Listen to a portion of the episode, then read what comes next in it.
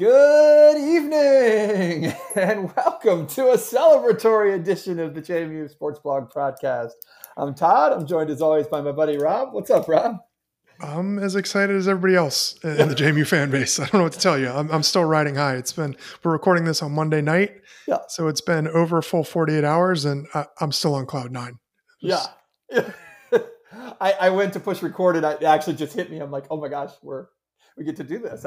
We're talking about the FBS win. Yeah. We are so excited to be with you all tonight. Lots of good content. There's an incredible amount of JMU content out in the world in the last, growing by the month or by the week, but the last 48 hours have been very exciting and just an unbelievable amount of content. We realize we're not your only choice. So thank you for joining us. As always, we're brought to you by Mossy Creek Fly Fishing in Harrisonburg, Virginia. Big thanks to Brian and Colby. I got lots of very excited texts from Brian over the weekend, Rob. Good. Yeah. Yes, it's very fun weekend. And obviously, everyone who's cared about this program as long as those guys have and us knows what a big deal this Saturday was and just what a fun thing it was. But you can go by the shop in Harrisonburg anytime. This weekend, a lot of people are going to be down there. It's Parents' Weekend. Got a lot of friends with children at JMU now, Rob. I know. We're getting to that stage. And so if you're rained out from an extended tailgate this weekend, you can go over to the shop and mention the podcast and get a free Mossy Creek sticker. And you can get lots of rain gear pregame if you need to. At Mossy Creek. That's a good point. That's a good point. That's way better than a poncho, I'll tell you that. So it's a good time to go see those guys. And we're really appreciative of their continued support. Rob, so we are very lucky. I felt like we were maybe getting pushed. I feel like we're getting pushed out of the space. We're aging out. You know, a lot of young people are very excited and taking over and doing awesome things right now. But wow, we have a guest we've been waiting on. Will not be a first-time guest, but is a guest we have been waiting on for quite some time. And to his undying credit, he punted on the bye-week pod where we would have had more time for an extended interview, because he said he wanted to talk about the App State game. Yeah, he wanted to do the wrap-up. So I'm sensing he was pretty confident heading into this one. Yeah, so this is going to be really fun. This is going to be a really fun one. So everybody stick around and enjoy. Big weekend in the Sun Belt. Are we going to tell everybody who it is? Should we go ahead? Yeah. We might as well. Let's just go. Keep people stick around. We're being joined. Like Todd and I grew up in the DMV. Longtime Bullets and Wizards fan, so perhaps the most famous JMU alum, certainly in our little circle, and that's Steve Buckhantz, former voice of the Washington Wizards. You'll catch him doing games. He does games, both football and basketball for JMU. Mm-hmm. Outstanding broadcaster and about as loyal and passionate a JMU alum as you will meet. So we are really excited to have Steve on a little bit later today to talk all about the big App State win. Technically, we're having him on for the second time, but it's been a number of years now, so this is really great. The first FBS appearance for Mr. Buckhantz. Yes. Yeah. But before we get to that, we're just going to cover real quickly the roller coaster in the Sun Belt continues. The roller coaster that is App State, most of all, continues. Right? They cannot play a normal game in any way. Yeah, man. Apparently, we're studying cardiology. Moved to Boone.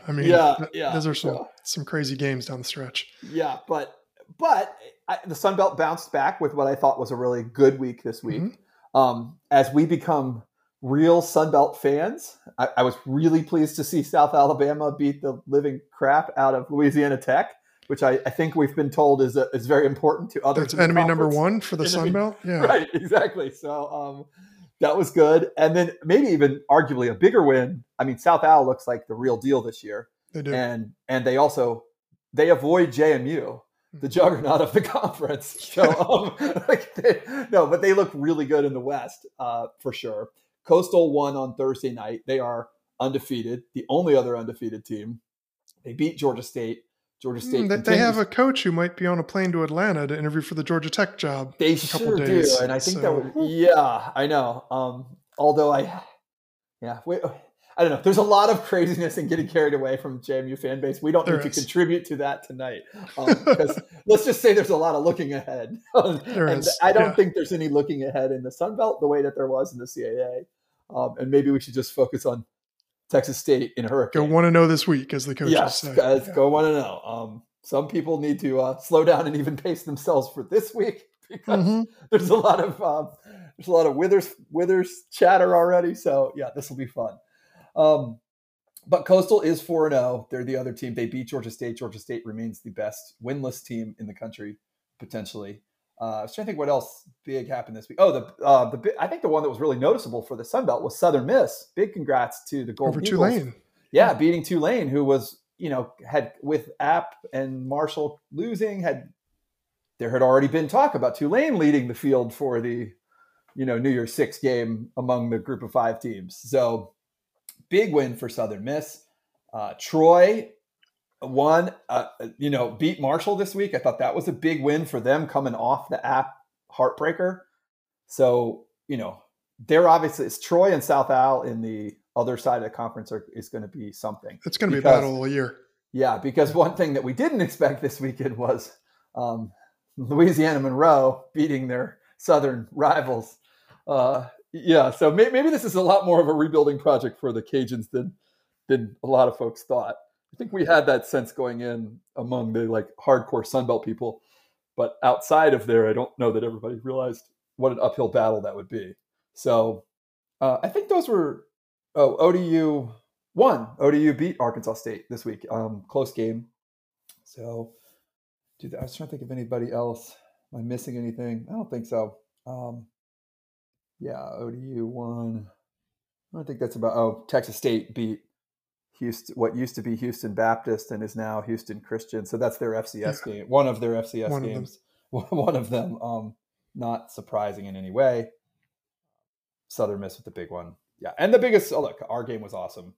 So Rob, I think that's that'll take us into the meat of this, right? We're going to do the whole show with our co-anchor here. Yes. Yeah, we'll save all the App State talk for Mr. Buckhantz. So looking forward to it. I think everybody will enjoy the conversation. Yeah, Rob, if I don't talk to you again after this, have a good week, and we will talk later in the week.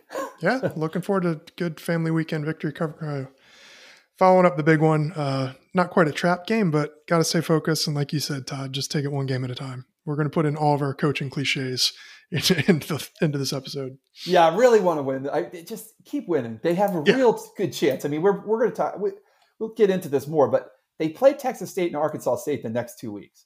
There's a real opportunity to keep this JMU chatter rolling if they handle their business, right?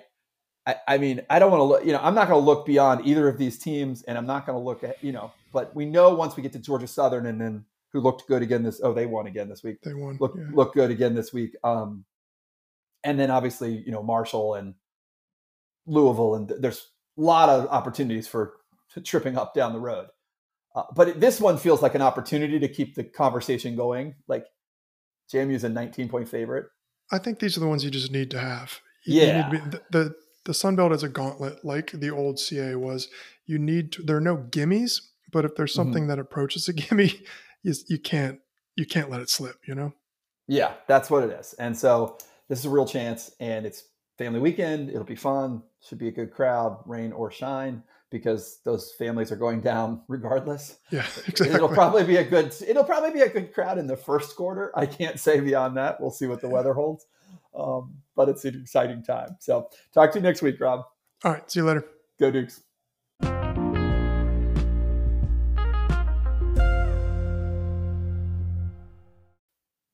And welcome back to the JMU Sports Blog Podcast. Todd and Rob, as always, who are absolutely thrilled to be joined by, I don't know, arguably, Rob, I don't know if you're the most famous JMU alum, but in our world, you're the most famous JMU alum. Charles Haley might have something to say about that. Charles Haley, well, yeah, I wouldn't correct him if he said he was more famous. No kidding. But we're proud to have you on. Certainly for people like Todd and I who grew up in the DMV in the 80s and 90s, like you were a living legend, even JMU aside, with your time on Fox 5 as the sportscaster, and then obviously your longtime history as Voice of the Wizards and Bullets before that. Steve Buckhantz, welcome to the show. Thank you, guys. It's great to be with you. I always love talking to fellow Dukes, and saw so many of them as I traveled around the country with the Wizards. They just seem to pop up everywhere. Yeah. And which was great. I mean, because you just out of the woodwork, you know, somebody's coming up to you and saying, "Hey, man, I went to JMU or go Dukes or whatever." So it's always fun to talk to guys like you and share stories and the history of the school. It's fabulous. All right. Well, I'm just going to start right there then. I got my Bullets hat here that I know I was wearing in the first row at a Bullets, or actually it was a newly Wizards game, Wizards Nuggets in Denver. After my time at JMU, I lived in Colorado, and my roommate and I were both JMU alums, and we sat down there and we kept yelling at you. And these were terrible. I think that might've been the Gar Hurd team. Could have been. They were struggling. Had a bunch of head coaches. Yeah. And the Nuggets were bad. That was the Van Exel Nuggets. They were not good either. There was nobody in the arena, and we yelled at you and Phil to come over, and you guys came over at halftime, and you're like, "Why are you guys here? And why are you wearing Bullet stuff?"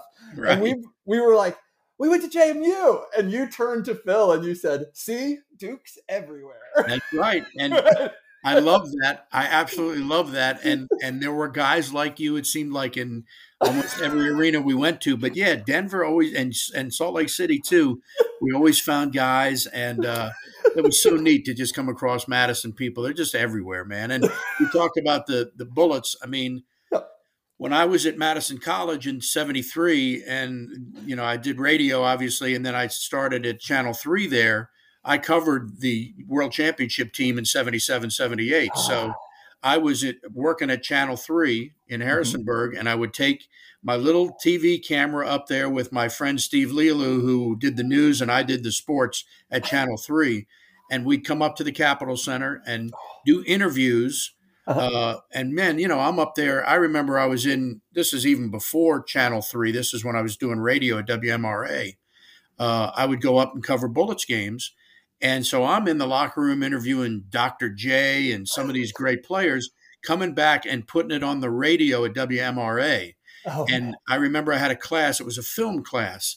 And I'm sitting in the class, and my teacher came over to me and said, "Did I hear you interviewing Julius Irving the other day on the radio?" I said, "Yes, I did." He said, "Man, how did that happen?" I said, "Well, I got a press pass, and I went up there and did these interviews." So when the Bullets won the championship in 77, 78, me and Lelou were in the locker room doing interviews and coming back and putting it on Channel 3, and it was fabulous. So even though I grew up a Bullets fan, and my parents used to take me to the Baltimore Civic Center when they played there, being able to cover them in 77, 78 when they won the world championship. And again, I was in Harrisonburg at the time. I remember when they won the thing because they won it in Seattle. And I went out and partied my rear end off in Harrisonburg after winning the championship. I think it was down maybe at the Elbow Room or one of those places that you guys probably don't remember, but it was fabulous stuff, man. And it was a great celebration. So yeah, my Bullets memories go back even farther than yours. And I got couple of Bullets hats in my office too. Yeah, I love it. Oh, that's awesome. Oh, well, we're so glad to have you, and obviously we want to talk about all the extended stories we can get from you. But you told us last week, we talked to you a couple weeks ago, and we were like, "Well, there's a bye coming up. This would be a great time to have a really great guest. Let's see if we can pull this off." And you said, "No, I want to talk about the App State game." So you were apparently way more prescient and optimistic than we were. And who knew that we would get to talk about? Are you out of conflict you're not telling us about? Right.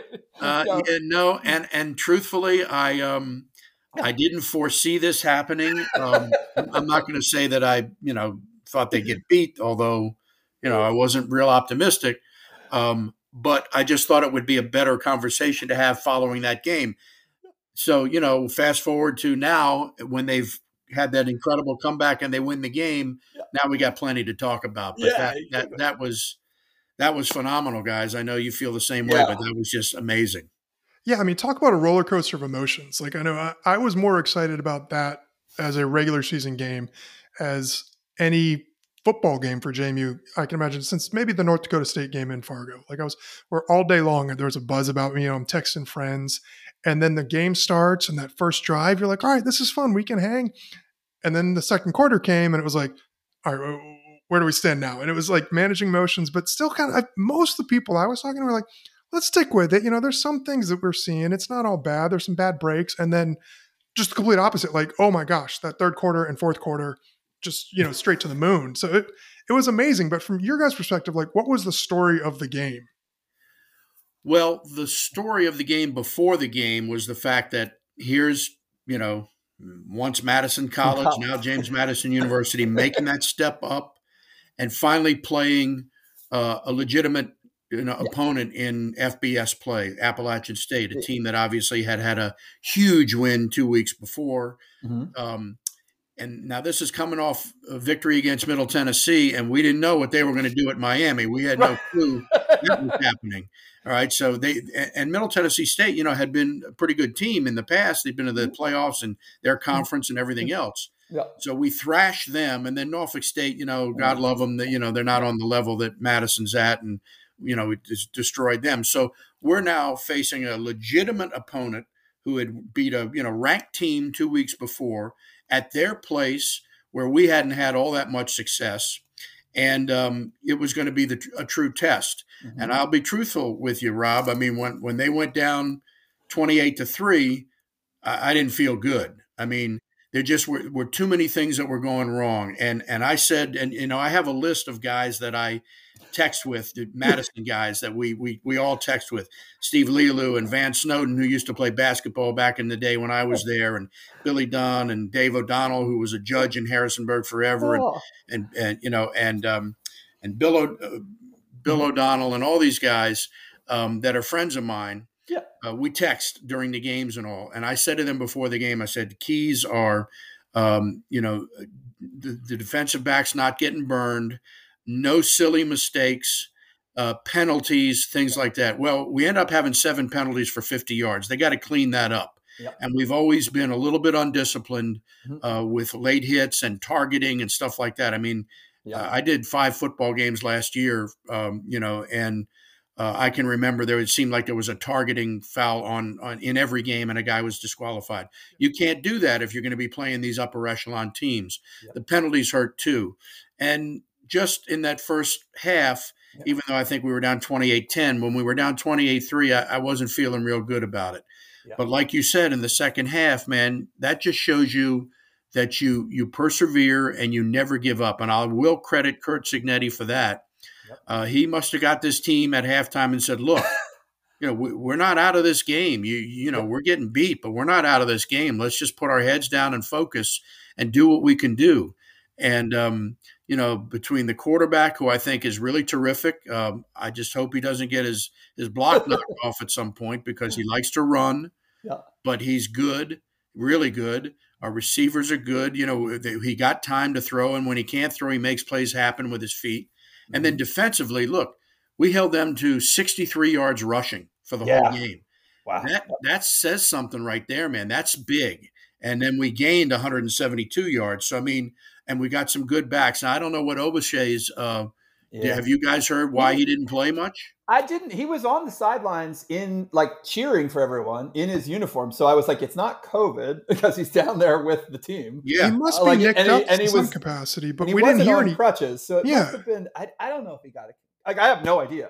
I know we haven't heard an update this week yet. It's, you know, it's only Monday as we do this podcast, but so I don't know what, his status is, or if he got injured or whatever. But Kalon Black was terrific. And you know, Latrell Palmer, even though he put the ball on the ground at one time, I liked him last year. I think he's a strong back. He's got strong legs. So look, last year before guys got hurt, they had 5 or 6 running backs that were pretty legitimate. Their running back situation was solid, and then it got thin when people got hurt. Mm-hmm. But I liked their running back situation. And you know, look, if their offensive line can stand up to guys like that and open some holes and protect Centeio, then, you know, I think good things will happen. I think, again, the defense, the secondary, to me, is the big key. They're going to be tested with some of these teams that pass, and we'll see how they do. But against Appalachian State, to come back the way they did, and that the one interception by, I guess it was Jalen Walker. Yeah. That might have been the key play of the game, I think. Really that continued their momentum. They were deep in App State territory. A fabulous interception. I mean, just to be able to pick that thing off out of the air like that was Cal Ripken jumping up there. So. It was sensational. And then 2 plays later, they scored. So that was to me, that was a big, big play. and they just turned it around in the second half. Man, that was a really impressive win. I know you guys feel the same way. Yeah, well, Steve, it's funny because you're saying like with the texting thing, like people joke, like I'm a very nervous fan. So I always see doom and gloom, and Todd is always the positive one with silver linings. And he actually, by texting with him, I just changed my focus in that second quarter where I was like, okay, things aren't going our way. But Todd pointed out something. He said, the line play was up to par. And that was a thing where personally, I would expect there to be a big gap between FCS and FBS. So I was just kind of tempering expectations like, okay, this game might not go our way, but at least we've got the basis and, you know, the most important part of the game, the offensive line, where they can hang. What you said also about Cignetti, the adjustments made, particularly with the secondary, were masterful, I thought. You know, you take some chances. You put Chauncey Logan, you got a freshman stepping in there playing corner, you know, changing the press coverage. They were making up for kind of the lack of speed by going zone, and App State was picking them apart in the second quarter. To change it up on the fly and really just putting on the shoulders of some of these young guys to go out there on an island and do it, I thought was amazing from a coaching perspective, and also just like the confidence that staff must instill in the players to take that being down so big and to go in with a pretty drastic change in scheme.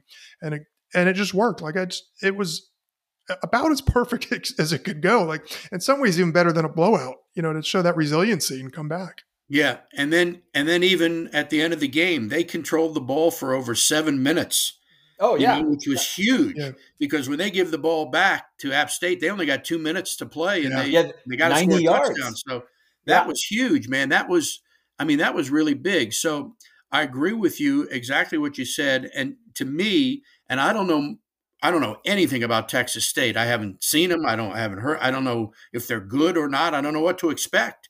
But I would say for our guys, you know, as I watched them the last few years, I mean, these young guys are really good athletes. And as we know, hell, we got like 9 or 10 guys in the NFL right now. So, I mean, they know that they're good enough to be able to get to the next level if in fact it works out for them that way. But what I would temper them with is not being too cocky. I mean, there's a fine line between being cocky and being confident to the point where you know you're good enough to beat another team, but not so cocky that you walk out there thinking you don't have to play. Yeah. And so I hope that they go into the Texas State game not thinking that. You know, I think the biggest key is to be humble, okay? There's a line between being cocky and being humble, and you got to be right there at the balance so that you're not too far over that line where you think, you know, your S don't stink. And in the meantime, you're humble enough to know that you're good, but you still got to play the game. And I worry sometimes about these guys because they've gotten a taste of this success now. Yeah. And I don't want them to get humbled by somebody when they're not expecting it. So again, I'm sure they know a lot more about Texas State than I do, but I'm really hoping that they'll be just focused and go out there and do what they have to do and stick to the game plan and really try to cut down on some of those mistakes. Mistakes are, you know, penalties, fumbles, you know, costly interceptions, that kind of stuff. So I really hope that that's what they'll do Saturday. We'll see. Yeah, Rob, we kind of hit on a couple of my thoughts, which were, one, that's what I said. Even in the second quarter, I was so impressed with the O-line and the D-line. They were holding up. We fumbled twice inside our own territory. I mean, 2 of App's touchdowns were, you know, fairly easy short field drives. Credit to them for taking advantage of it. No, absolutely. You know, that's and what that good throw, teams do. I mean, the quarterback was good, right? I mean, he was good. That throw to the corner of the end zone was incredible. Right? We didn't see throws like that at the FCS level. No knock against him. That was a pro quality and throw. It was a real learning point for, like, if we turn the ball over at this level, they're going to score 7. Like, there's no doubt. Like, you're in trouble. That's not Elon, right, out there. Yeah. Right. You know, and that was a real – but I was really happy, and I remember thinking to myself, man, this sucks. We're going to lose this game, and we're going to have to tell everybody, don't panic. Like the lines are pretty good.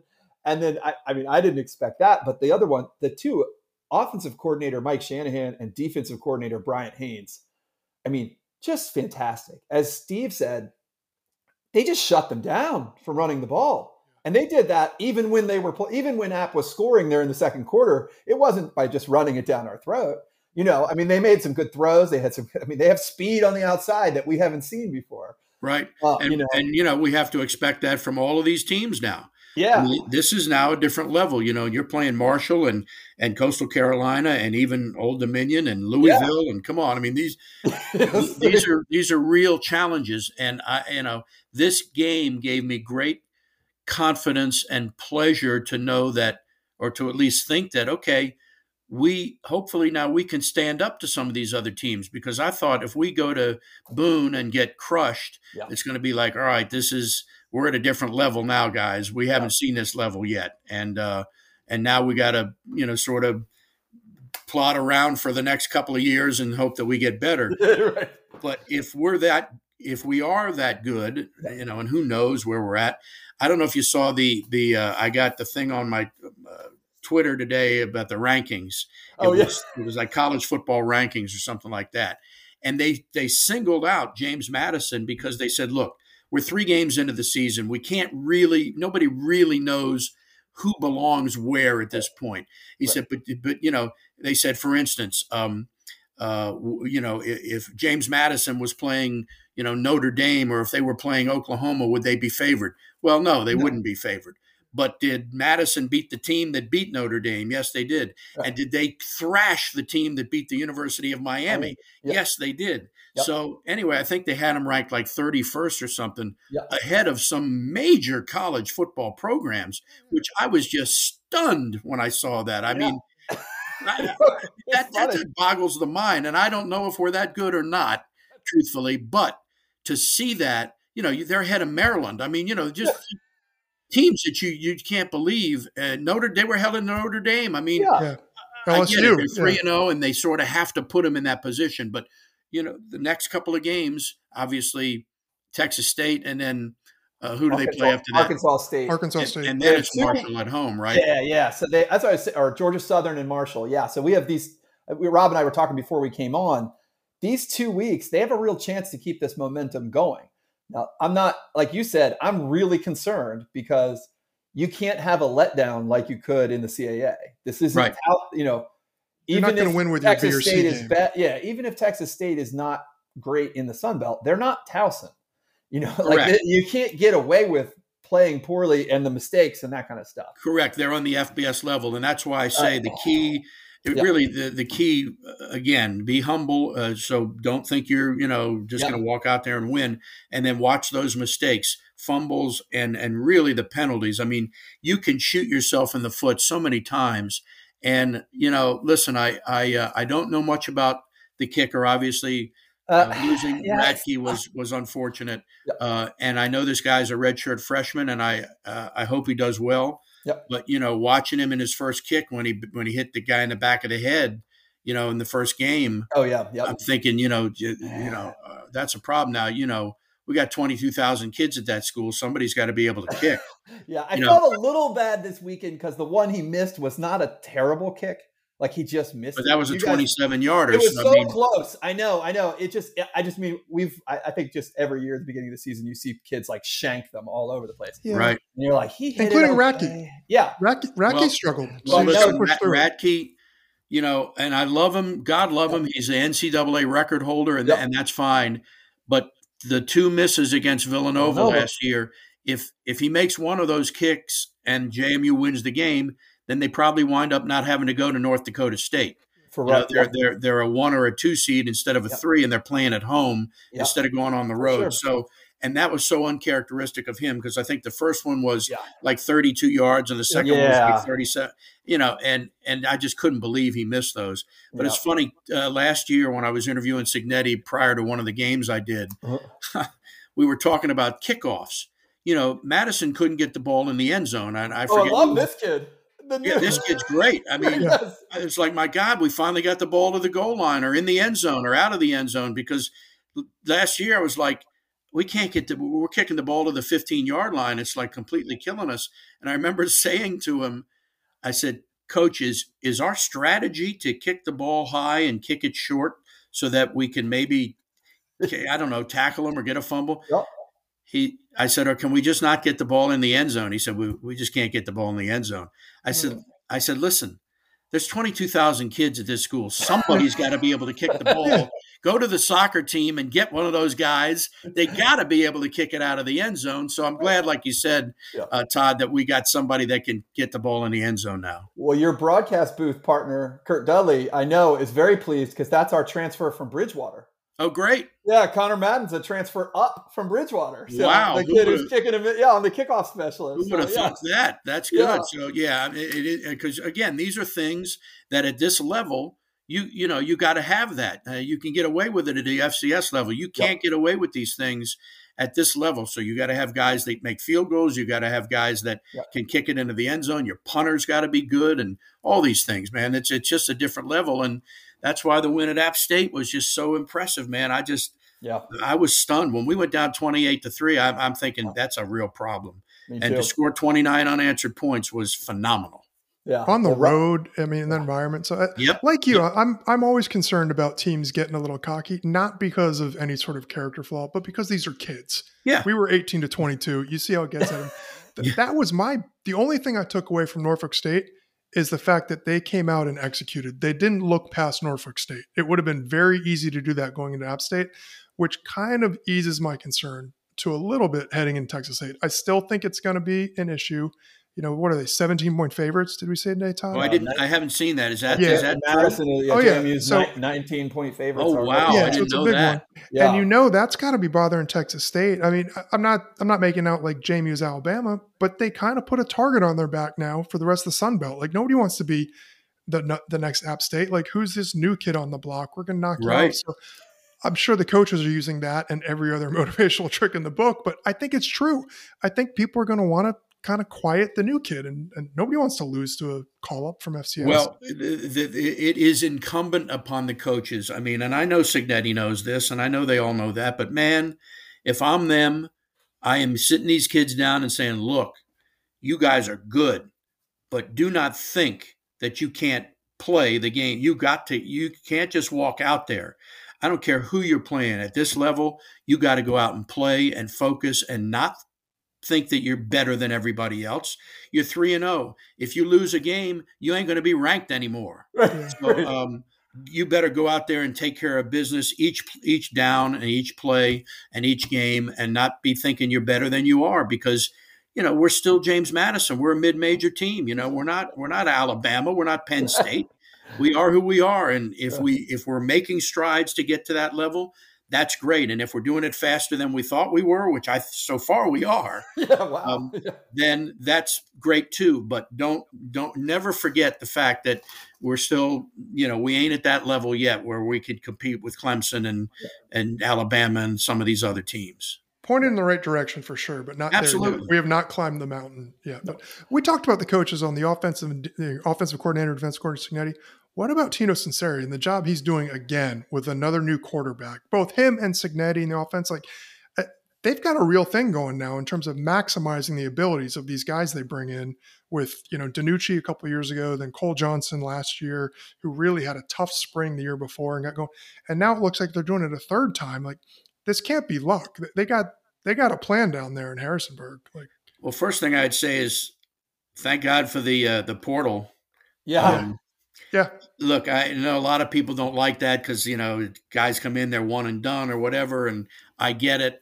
But that's the way that it's happening now, And so especially with JMU, to compete on this level, we got to start picking guys out of this portal that can come and help us each year. But you're right. I agree with you absolutely, Rob, that they've taken these quarterbacks and maximized their abilities. To do what they do best. And it's clear that this guy Centeio can do a lot of things. He's got a good arm. It's strong. He has poise and he's not afraid to run. And the only thing, again, that I said this before, that concerns me is that, you got to be careful because we saw that happen to RG3 up here. We've seen it happen to other quarterbacks. One bad hit, and now you're looking at your second-string quarterback. So can he last the whole season? Let's hope so. But when you run like that, you take the risk of getting your block knocked off. And again, every time he runs, I sort of hold my breath that somebody doesn't stick him and that he's then he gets up and he can't walk, or he's just out of commission. So credit to those coaches for dealing with guys like that. And this kid's got a lot of talent. I think he's great. Yeah, Steve, it's more than just him running. It's the way he runs. He's a bruising runner. He does not avoid contact. So if we're talking about going to the soccer team, go to the baseball team, get some guys to come over and teach him how to slide. He's too valuable. Right. He's got to go down. You're right. RG3 is an apt comparison. Those competitive guys who fight for the extra yard, sometimes take a yard less and stay healthy. I agree, because he tends to go head first instead of feet first. And he had a shoulder. That's the way he's built. So, again, I worry when we start playing some of these other teams that are formidable in that regard. I bring up Marshall, obviously they're really good, and Louisville and some of these other teams that are on that next level. So you got to hope the guy can stay healthy. I don't know if it's possible to do that for an entire year, but I certainly hope so. I'm praying that he can. Yeah. Well, and speaking of transfers, though. Yeah, we got to talk about him, right, Rob? Yeah, well, also Terrence Green, my guy, that was a pretty big first touchdown catch. And that's from Monmouth. Yeah, transferred up from the FCS, so it works both ways. I think certainly JMU is going to lose guys every year. We saw that where we've got, Tucker Dorsey and Wells being gone. But they bring in guys. They bring in guys, from FBS programs, but then also being able to go to a Monmouth and bring in a guy who has a big catch. VMI. Thornton of VMI, that was great. I've been beating the drum for Green. I was like, sooner or later, he's going to make a big play. The guy's too good not to. We saw him do it against JMU in the playoffs 2 or 3 years ago. I was thrilled when he made that catch, coming down was it the beginning of the fourth quarter when he caught that one? It was the one to get them within 4. It was the one to make it 28-24. Yeah. But it was great because obviously App State was looking to lock it. They didn't want to lose to Thornton. Cignetti said after the game, I did hear him say that App State's whole plan on defense was to stop Thornton. Yeah. That they focused everything on Thornton. Interesting. To stop the deep plays to Thornton. And that worked, obviously. Yeah. But at halftime, Shanahan, Cignetti, Sinceri, they obviously figured out how to get Reggie Brown and Terrence Green going and just let them double cover Thornton every time and throw it to these other guys. And that was a huge factor. Yeah. No, I agree with you 100%. We're going to lose guys and we're going to get guys. And so that's just sort of the way it's going to be for us. And hopefully you've got people out there that are recruiting or that are aware of other guys that can play. I know we hired this guy from Florida or whatever, to oversee, and he's got all kinds of recruiting contacts and stuff like that. I mean, to me, that's a big player personnel, I believe. Yes, is that's a big move. I mean, that's something that at this level, you got to have somebody like that. And he apparently knows a lot of people. He's got a lot of contacts, and hopefully he'll be able to help with recruiting. One thing that I sit here, and we actually did it. I was texting my buddies just as we did it. Yep. It seems like we hardly ever go over the middle to the tight end. I know that in years past when we had really good tight ends, we would utilize them, but I'm seeing all these throws to the wide side, which they love to do, and that's fine. Yep. But that's a tough pass to complete, especially if if the defensive guys start jumping some of these routes. And we love to go long down the sidelines, and that's fine too. But man, it seems like the middle is always open, and we rarely go to the tight end over the middle. And just as I started texting them, we hit a guy coming across the middle on a slant or whatever it was, and he picked up like 30 yards. So it was. I think you got to take whatever they give you, but I'd love to see us utilize that play more often. And because I like the wide throws, but those are not easy throws to make. Those are tough. And if you don't have another guy out there blocking for the guy catching the ball, then that play is not going to work very well. Yeah. Well, Rob, I got to ask about you guys about one more player from this game. And I don't mean to go back to another transfer, but oh my goodness, Jamari Edwards, number 5 on the defensive line, was a monster. So he's the kid that transferred in from Marshall. And we've seen flashes in the first 2 games, and you could tell from Cignetti's press conferences that he, I don't know, he's he would like to see Edwards be focused all the time, I think. but he was focused in this game, and oh my goodness, I mean, obviously James Carpenter, the nose guard, has been strong throughout the season, and they got help from all over. I mean, I think Jalen Green, the Good Counsel kid, made a really big play on one of the App 4th down stops, but Edwards was out of control. I mean, he was killing the quarterback in the third quarter. Like I just, yeah, I mean, it had like a Lawrence Taylor type feel to it where it was just, it was like relentless and just the fearsome. But what was neat was the other guys just doing their job too. So like he could force the quarterback to run or make plays. It wasn't just him chasing everybody down. It was them working together. Like I thought he was terrific, and you're absolutely right to point out what a dominating performance he had.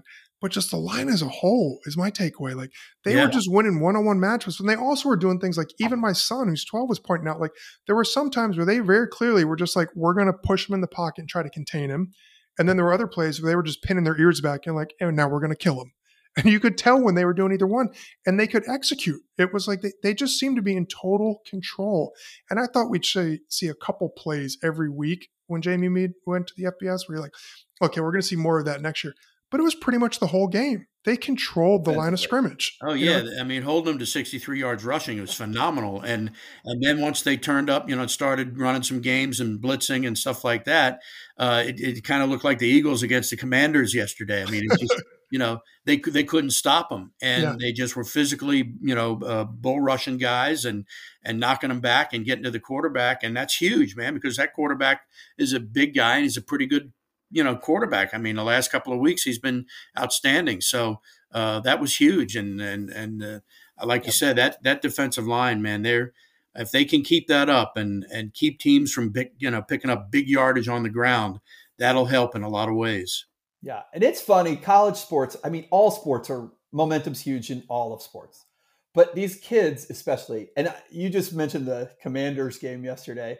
I couldn't help thinking, my wife and I are watching the game here at home, and I couldn't help thinking back to the 2008 game, Rob, like that momentum, like once JMU once they got to 28-17 and then they made a couple stops, it was like, oh, here we go.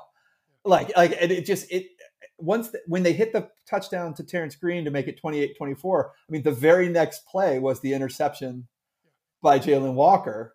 And it was just like, this is not like whatever's happened, like App's not like they never came back from that. Right. That's why I think that was maybe the key play of the game, because it continued that momentum. Yeah. They were deep in their territory. It was like, you beat them with a touchdown. Now you come back, you get an interception, and now you're really, punching them in the mouth now. Yeah.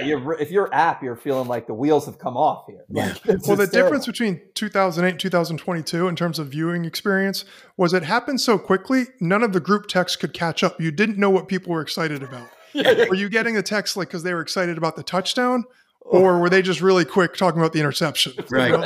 You know, it was bam, bam. And did we even have texting in 2008? I don't remember. I don't know. I don't think so. No.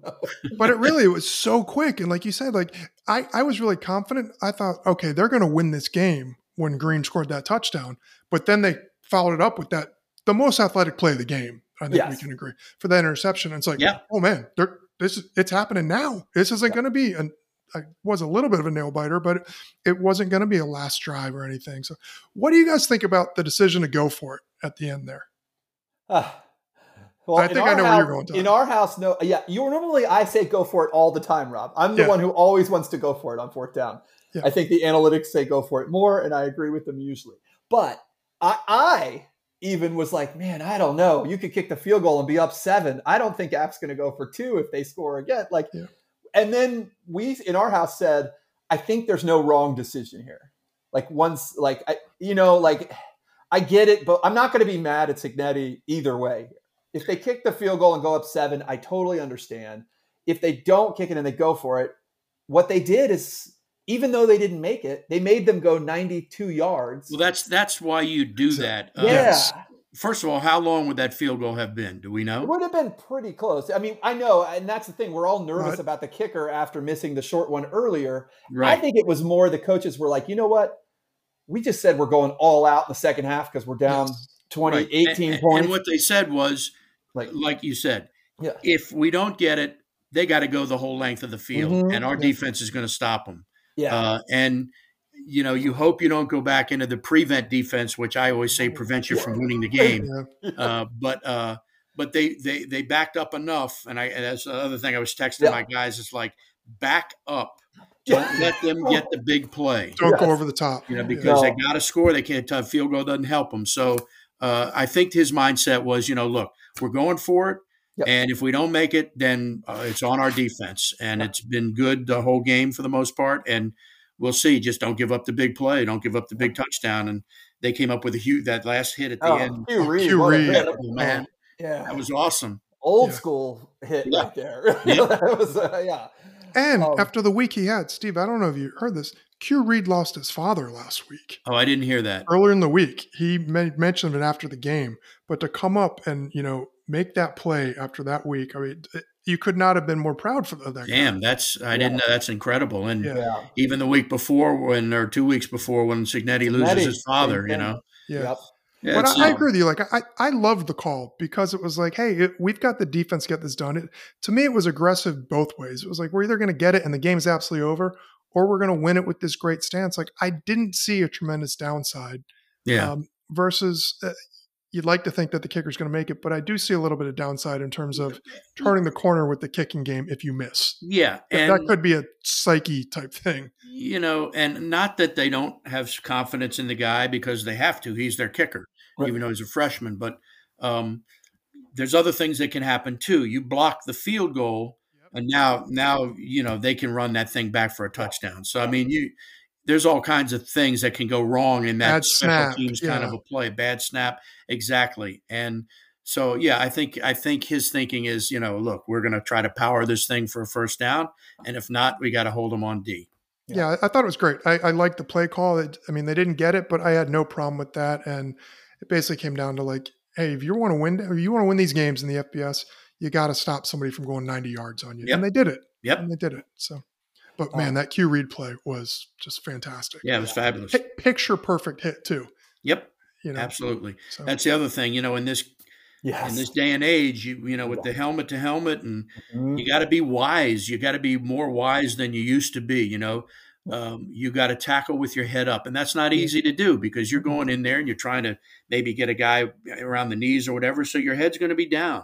And if it happens to make contact with the other guy, and that happens all the time, then a lot of times you're either going to get flagged for it or they're definitely going to check it out. They're going to look at it. Oh, yeah. So you got to be careful. And that's another way of, you know, play smart. You know, I mean, we can beat teams physically, but mentally and it's tough for a kid that's 19, 20 years old, but you got to try to, and this is where the coaches come in. You got to instill the intelligence on these guys. They got to play smart, you know, no stupid penalties, no, roughing the quarterback or the punter, you know, no personal fouls. I was nervous early in the game. We had one big hit or big stop defensively, and our guy got right in the other guy's, in the App State player's face. And I was so nervous we were going to get it unsportsmanlike. Like those are the kinds of things you can't have. You can't have that. Yeah. It'll turn the game. Yeah. Yep. Well, I don't know a ton about Texas State, but I know two things. There are two funny connections that we should talk about.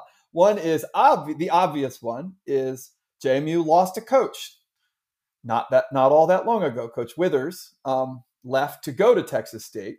Okay. He did not have a great deal of success at Texas State. But there are some in the fan base who are very excited for this matchup at home again. So, you know, that's one funny thing. And the other one is we've been talking all this about kicking game. You know who Texas State's punter is? Nope. It is Harry O'Kelly's younger brother. You're kidding. No, it is. Man, these Australians are coming out of the woodwork, man. I know. Like every time you turn around, it's like, well, here's the Australian punter, and you see him run 4 yards to the right and then kick the ball. And, you know, look, I punted and place kicked in high school. And now this is going back just a few years. And here's how far I go back. I was a straight-on kicker, okay? Oh, so there we go. So your fans can't see this, but I still have my square-toed shoe, which is an exact replica of what Mark Mosley had. And so we kicked straight on, and I was a pretty good punter too. Mm-hmm. But, you know, all conventional style, you know, none of this running around stuff and, you know, sidewinder and all that stuff. So when I see these Australian kids punting, it's like, okay, that's fine as long as you know, you're a good punter. I mean, you run all over the place if you want to, but, you know, don't get it blocked and be smart and either kick it to where it's going to die at the goal line or, you know, I'm amazed at some of these kickers now that try to get the ball. They kick it end over end so that it bounces maybe and then lands right at the five. And I'm thinking, you know what, if you're a really good kicker and all you do all week long is practice, and you're not even with the team, you're out there on another field practicing. If you can't kick the ball somewhere between the 20 and the goal line on a regular basis, then you need to get another kicker, because it's not that hard to do. You know, you should be able to, almost like a field goal kicker where you're accurate between the pipes, you should be able to kick the ball between the 20 and the goal line, and maybe even the 10 and the goal line. And then A, you don't have to worry about a return, and B, you've pinned him back somewhere inside the 20, which really is the biggest goal. So I would like to see more kickers do that, even in the NFL, but they don't. So so his younger brother kicks for that team, huh? The younger brother tweeted a picture of them today and was like, "We're not friends this week" or something. So, yes. That's great. Interesting. Yeah. That's cool. That's cool. And then the other thing, too, that we don't know yet is the weather. Oh, yeah. You got a hurricane coming up, and they're saying that the remnants are going to be here on Saturday. So I hope that doesn't screw up the, whatever it is that, the passing game or whatever. Yeah. Or cause fumbles, because usually when it's wet and it's raining, you get more fumbles and more interceptions and tipped balls and stuff like that. I hope it doesn't mess it up too bad. And this is what, Parents' Weekend this weekend? It is, yeah. So, big crowd. It's going to be expected. We'll see. Yes. We'll see how long they last. Yeah. And for all the students that are listening right now diligently to this podcast, let me fill you in on something. At Alabama and at Penn State and at Tennessee and at Georgia and at Oklahoma, they don't leave at halftime. Yes.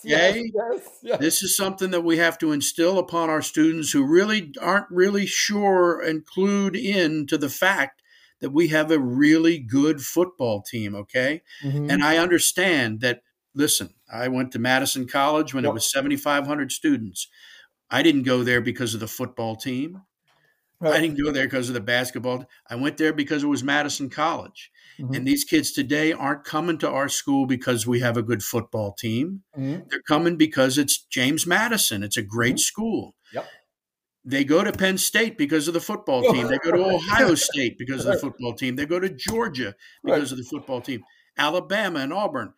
They don't come to James Madison because of the football team. So I understand that a lot of them aren't clued in yet to what we have. Mm-hmm. Listen, we got a really good team that needs to be supported.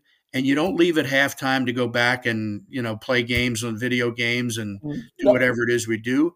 We got to stay there and keep the place filled up and root for the home team. That's what you got to do. And the thing they got going for them this year, I'll give him a little bit of a pass. When you're up 45 points. I get it. All right. But, I think there's a whole new world, and I think it's key. I think there's going to be close games. I think it's going to be a better product. Absolutely. And I think the student section, as we saw against Middle Tennessee State, can be a difference maker. Yeah. It was fantastic. I mean, you're not going to have, I don't think, any more blowouts like you had the first two games of the year. No, but it's be worth staying. And those students, student sections can make a difference. They can be a huge home crowd advantage. When I was there, there was nothing in the end zone, and we used to sit on that hill. Yes. And brother, we had some parties on that hill that you can't even imagine. We would look at each other and say, "Did we score?" Or, is there a game going on? You had kegs on that hill, and it was phenomenal. And even if that train came through, it was still fun. And then they closed that thing up, and it was like, okay, well, I guess we're not sitting on the hill anymore. No. But still, it's an exciting place. And again, I don't know if our students even know it, but when we were in the FCS, and even now, we have one of the best stadiums in the country. On the FCS level, we might have had the best stadium in the country. That place that's phenomenal. And when I think back to when I went there, and it was just an AstroTurf football field with some stands on the north side of the stadium and nothing on the other side. Yep. We used to play our intramural football games on there at night, and it was great. And that's all due to Ronald Carrier and Dean Ehlers and Ray Sonner, and those three guys put our school on the map. And of course, everybody loved Dr. Carrier, so he's the reason we are where we are, no doubt. Yeah. And speaking of that, we can't let you go without asking you a basketball question here, Steve. The new basketball facility, I'm guessing you got to go last year quite a few times. I did 6 games last year. Yeah. So, I mean, that place is unbelievable. Yeah. And I wanted to ask you just generally, I think we're really quietly super optimistic about the team this year.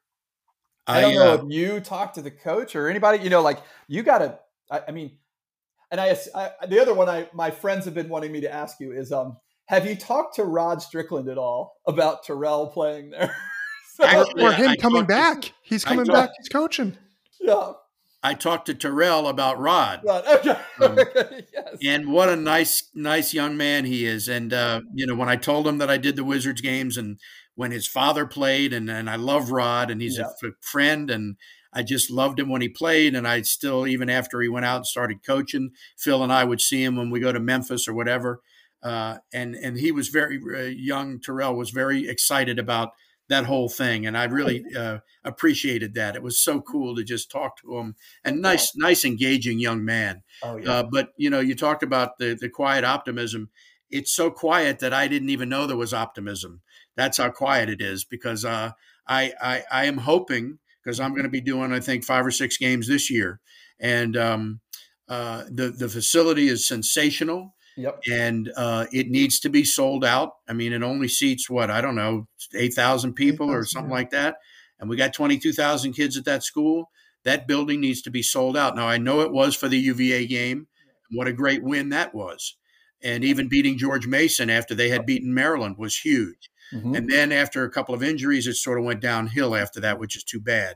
So, you know, listen, as much as I love our football team, I'm really a basketball guy, and so are all of my friends that donate money to the school and all of that. We're really big basketball people. We went to school at the same time that Sherman Dillard was there, who's still probably the greatest shooter in Madison history. Oh, yeah. And what a guy he is, just first class all the way. But he got very frustrated as a coach there because he just couldn't get it done, and like a lot of guys, and it really wasn't his fault. But we need to somehow be recruiting. I mean, look, there's the DMV, as you guys know, and all areas around it, even into Carolina and what have you. There's too many good players for us to not be on that level. And at this point, with this program, with our popularity, and with that arena, there is no reason why we shouldn't be on the same level as VCU. Yep. We should be competing with them like we used to back in the day. Yep. We should be competing with Richmond. We shouldn't be getting beat by George Mason. No. I mean, these are things that, you know, our basketball team has to get to the level that the football team is at right now. And that's been very frustrating for me because we're too popular of a school not to have a bunch of really, and we're only talking about, 12, 13 kids. Yeah. So, two or three can move the needle. Yeah, we got to be out there recruiting and getting these young players. Maybe they're not the players that aren't going to make it at UVA or Tech, but they're still pretty good, and we got to get them. So that's, again, that arena needs to be filled. I'm sorry, it just there's no reason for it not to be. Yeah, well, I mean, you're preaching the choir in terms of the importance of recruiting the DMV. And that's one thing I think Byington built a staff to do that, particularly Xavier Joyner, who has ties to AAU, Team Takeover around here, coach to Paul VI. We tapped into the WCAC this year, got the first recruit I can recall getting from DeMatha. I can't recall, Jamie, getting anywhere from the WCAC in decades. So I'm optimistic about that. I think it's so simple. Like, you might not get the 5-star from, DeMatha or Gonzaga or Paul VI, but maybe you get the other guy who is a supporting cast who could blossom when he's the number 1 or number 2 option. So absolutely. I think it's great. I'm really optimistic. I think Byington gets it, and I think he's got the right staff. And I'm glad to hear you say that. I think the school's ready. I think in terms of undergraduates, football will get there. In the coming years, I think football will be a draw, and you will start getting people that apply because they went there, growing up to games or some on game day. I think the school population now is ready to turn on basketball. That UVA game, I really think, showed people the potential. And that was huge. Yeah. Now, listen, I think this year, I want to say the date's November 22nd. Yeah, they play Carolina. Oh, my God. I know. Yeah. I know. I start to sweat and hyperventilate when I think about that. To have to go to Chapel Hill. I mean, I don't know. Look. They will have already played UVA at that point. Okay. So, yes. Right. Yeah. Yeah, look, I guess at this level, you got to. The whole team is going to be something. I mean, this is one of those. We only see these every few years in college basketball. Now, you guys probably don't remember. I don't know how old you were when we had a game against Carolina. The game was in Hawaii. No God. Lefty was coaching JMU and Dean was coaching Carolina. Oh, wow. And we were winning. We were up by 11 points at halftime.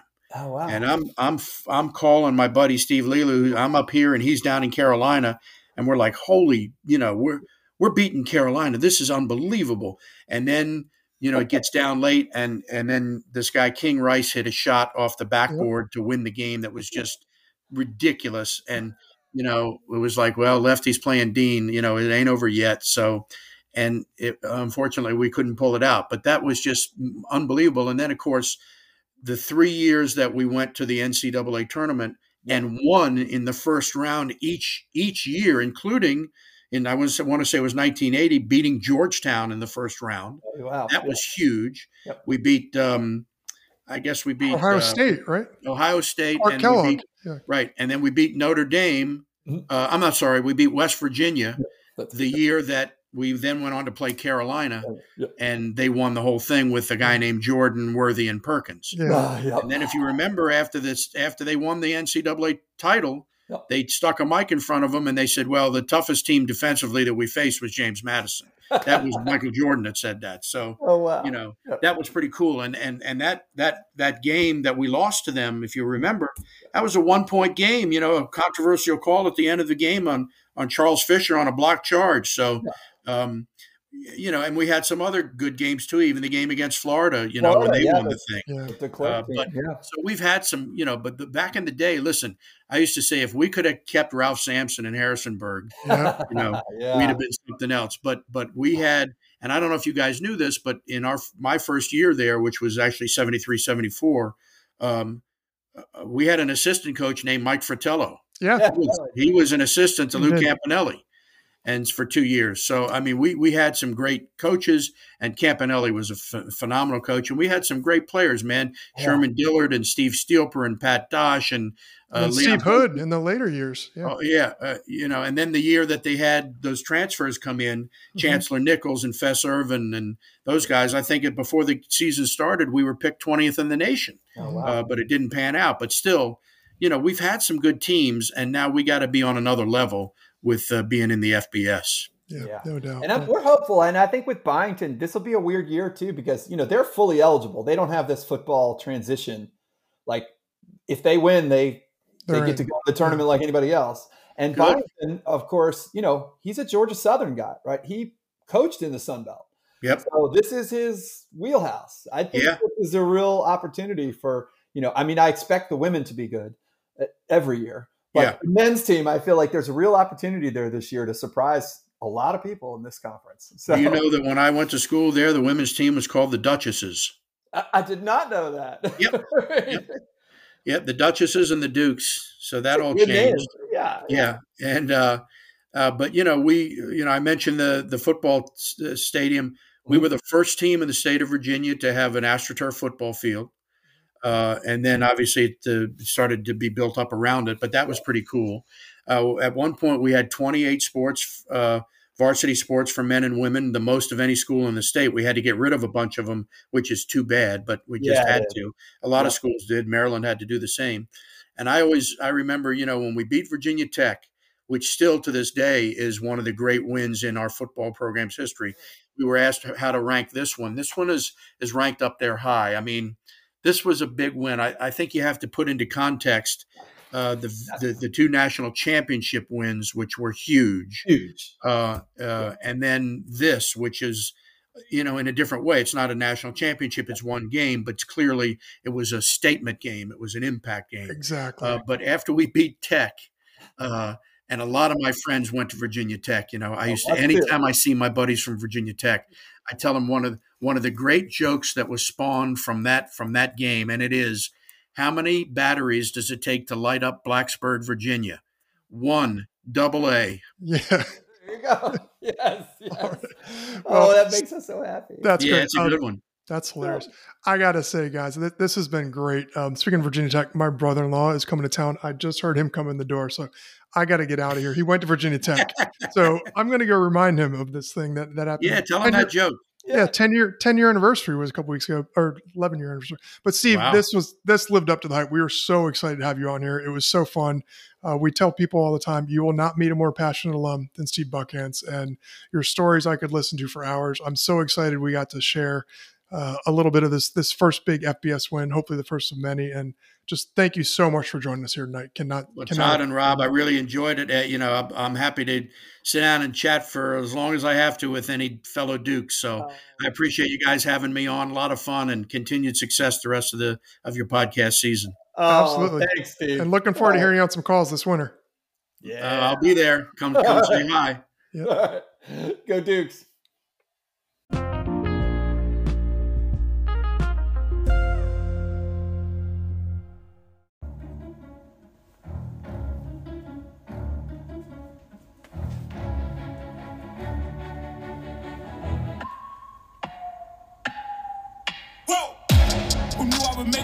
They hated, they never believe me. Yeah, I would never drop the ball. I know I make it look easy. Yeah, Mayweather with the defense. I don't care what a critic got to say. I got them picking other pieces. That me, you really playing with your life. I'm about to come and run it all back. I'm the new era, about to snap back. You ain't fitting for it because you all capped like. Hold up, I shoot my shot. Wait, hold up. I'm really about to run this go up. You know it's all net when it go up. Ain't got no other plans. You don't need to understand. Hey, we all know the time. You don't need to understand. Hey, you just show them how to do it when you don't know what to say. Tell me how you plan to win if you plan to play. Moving fast, already gone. Yeah, but you bringing me back. Try to double cross me, dog. Just let me relax. Stop assuming what we doing. Keep it moving. What we doing.